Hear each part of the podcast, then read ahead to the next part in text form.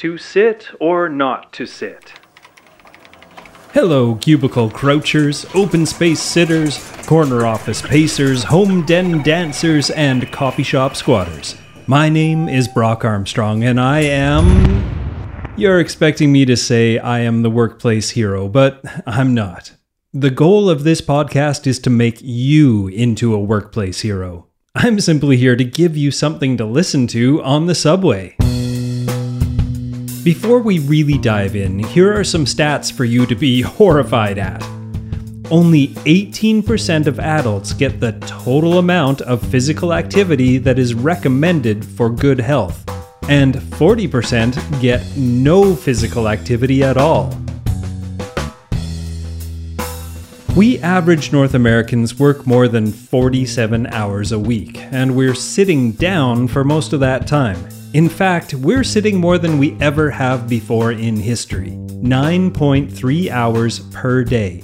That's more time than we spend sleeping, which is incidentally only 7.7 hours per night. Before I overwhelm you with even more depressing stats and percentages, I want to encourage you to visit skywalkerfitness.ca. That's the coaching business that I run. And whether you're wanting to run a 10K or a marathon or a triathlon or just pack on some muscle and clean up your diet, or maybe you want to get totally ripped, I will create a plan for you.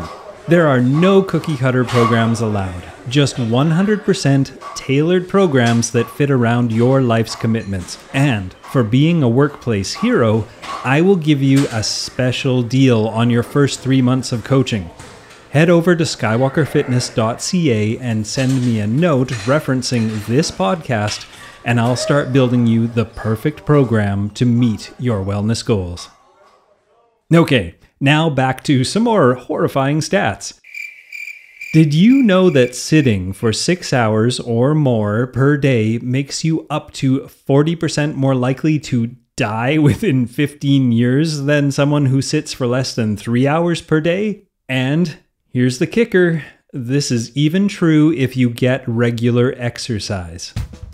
Humans evolved to participate in an assortment of daily movement and physical challenges. Unfortunately, the vast majority of us humans aren't honoring our genes.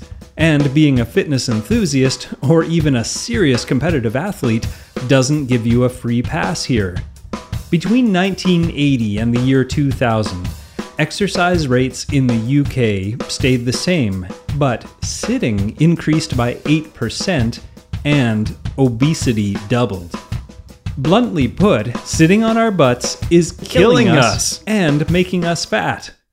Obese people on average sit for two and a half more hours per day than thin people, and incidentally, one in three of us is currently obese.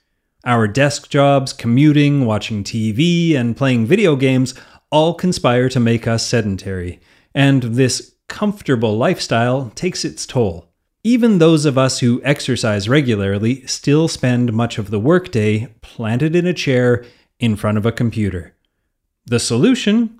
Reduce our sedentary behaviors to a total of just three hours per day, and we have the potential to increase our average life expectancy by two years. Let's look at what actually happens inside our bodies when we sit. Electrical activity in our leg muscles shuts off. Calorie burning drops to 1 calorie per minute. The enzymes that help break down fat drop by 90%. After two hours of sitting, our HDL, which is our good cholesterol, drops by 20%. After four hours, our insulin effectiveness drops by 24%, and thus risk of diabetes rises. After work, each extra hour of couch time raises all of these risk factors by another 11%. Now, I have a confession to make. I am one of those people who has a standing workstation.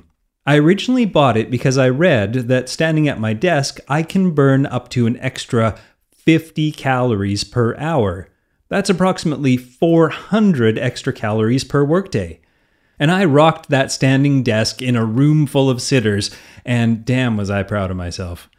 Until I met biomechanist Katy Bowman. If you hang out on internet health sites, chances are you've read a headline that screams something like, Sitting is the new smoking. That's Katy. These headlines imply that sitting, like smoking, is statistically associated with numerous health issues, including death from cardiovascular disease and cancer, and that it will take some time before we all wise up and quit.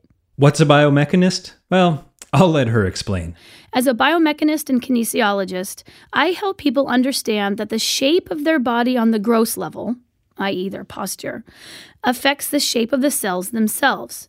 In other words, the way you have been sitting has changed the tiny parts that make up your structure, like the shape and density of your bones, the length of your muscles and tendons, and the resting tension in your connective tissues.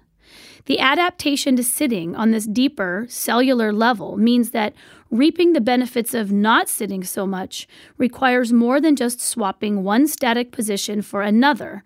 It requires an entire overhaul of the way you think about and move your body. Standing workers, even the stationary ones like I was when I worked behind a cash register at a liquor store, burn about 1500 calories while at work.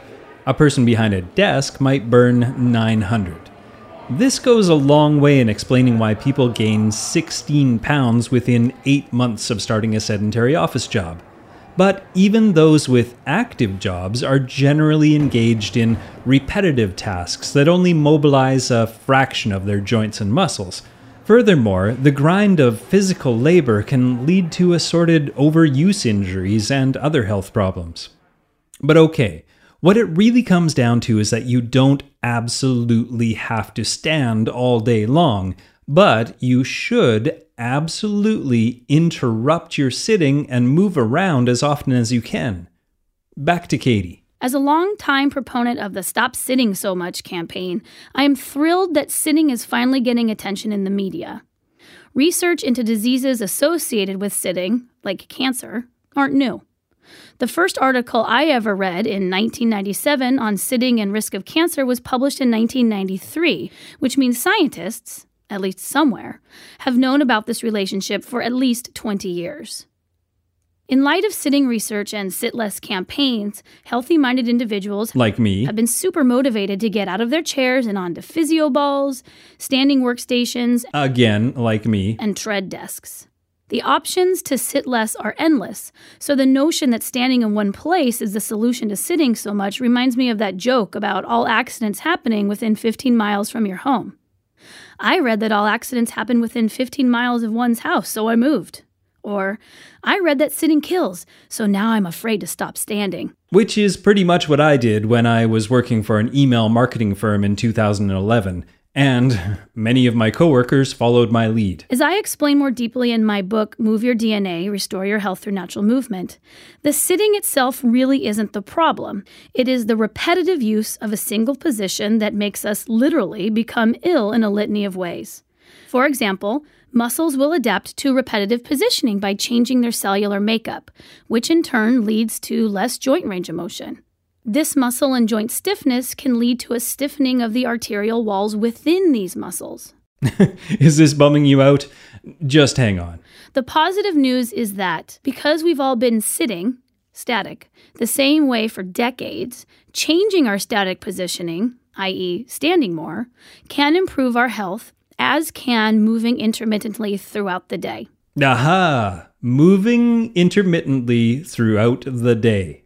Now that is actionable.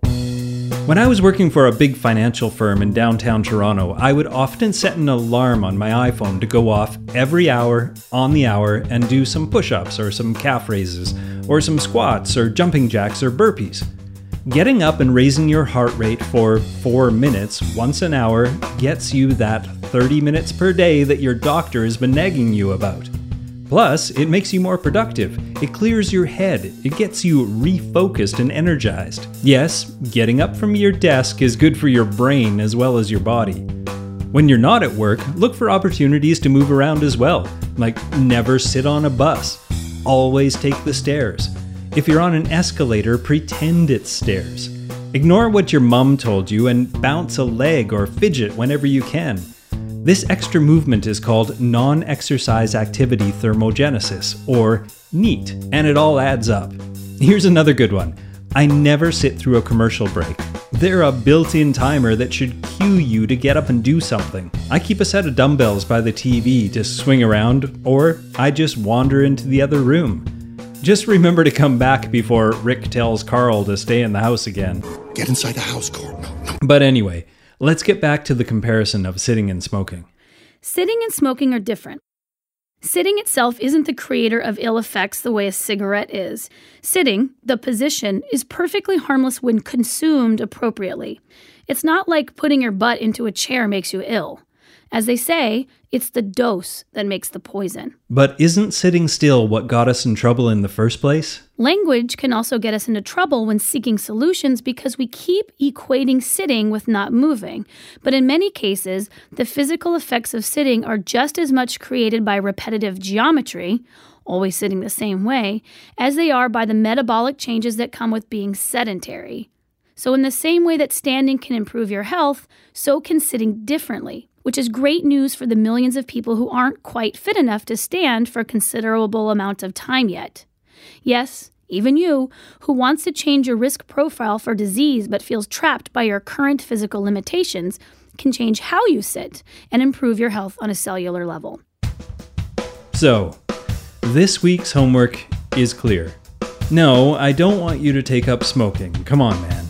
No, every day this week, set an alarm on your phone, computer, tablet, or whatever to go off every hour. When it goes off, stand up and do some sort of movement that you don't usually do. Like I mentioned before, push ups, calf raises, squats, jumping jacks, burpees, dips on your chair, even some moves you learned in your yoga class would do. Just do something for four minutes and enjoy the feeling of rejuvenation, focus, clarity, and a smidgen of superiority. Because, well, you earned it. Extra points if you do it in the middle of a meeting. I'm serious. Every revolution needs a leader. Workplace Hero is researched, written, narrated, and recorded by me, Brock Armstrong, with additional editing and social media help from Eleanor Cohen.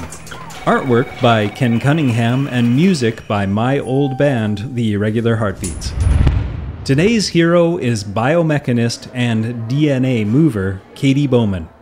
Go to primalblueprint.com slash don't just sit there, all separated with hyphens, for more of Katy's suggestions on how to become a better non-sitter. Special thanks to Katy and Primal Blueprint Publishing for allowing me to use portions of their Don't Just Sit There audiobook for this podcast. Thanks, guys. Now, you know what to do. Go make this week count.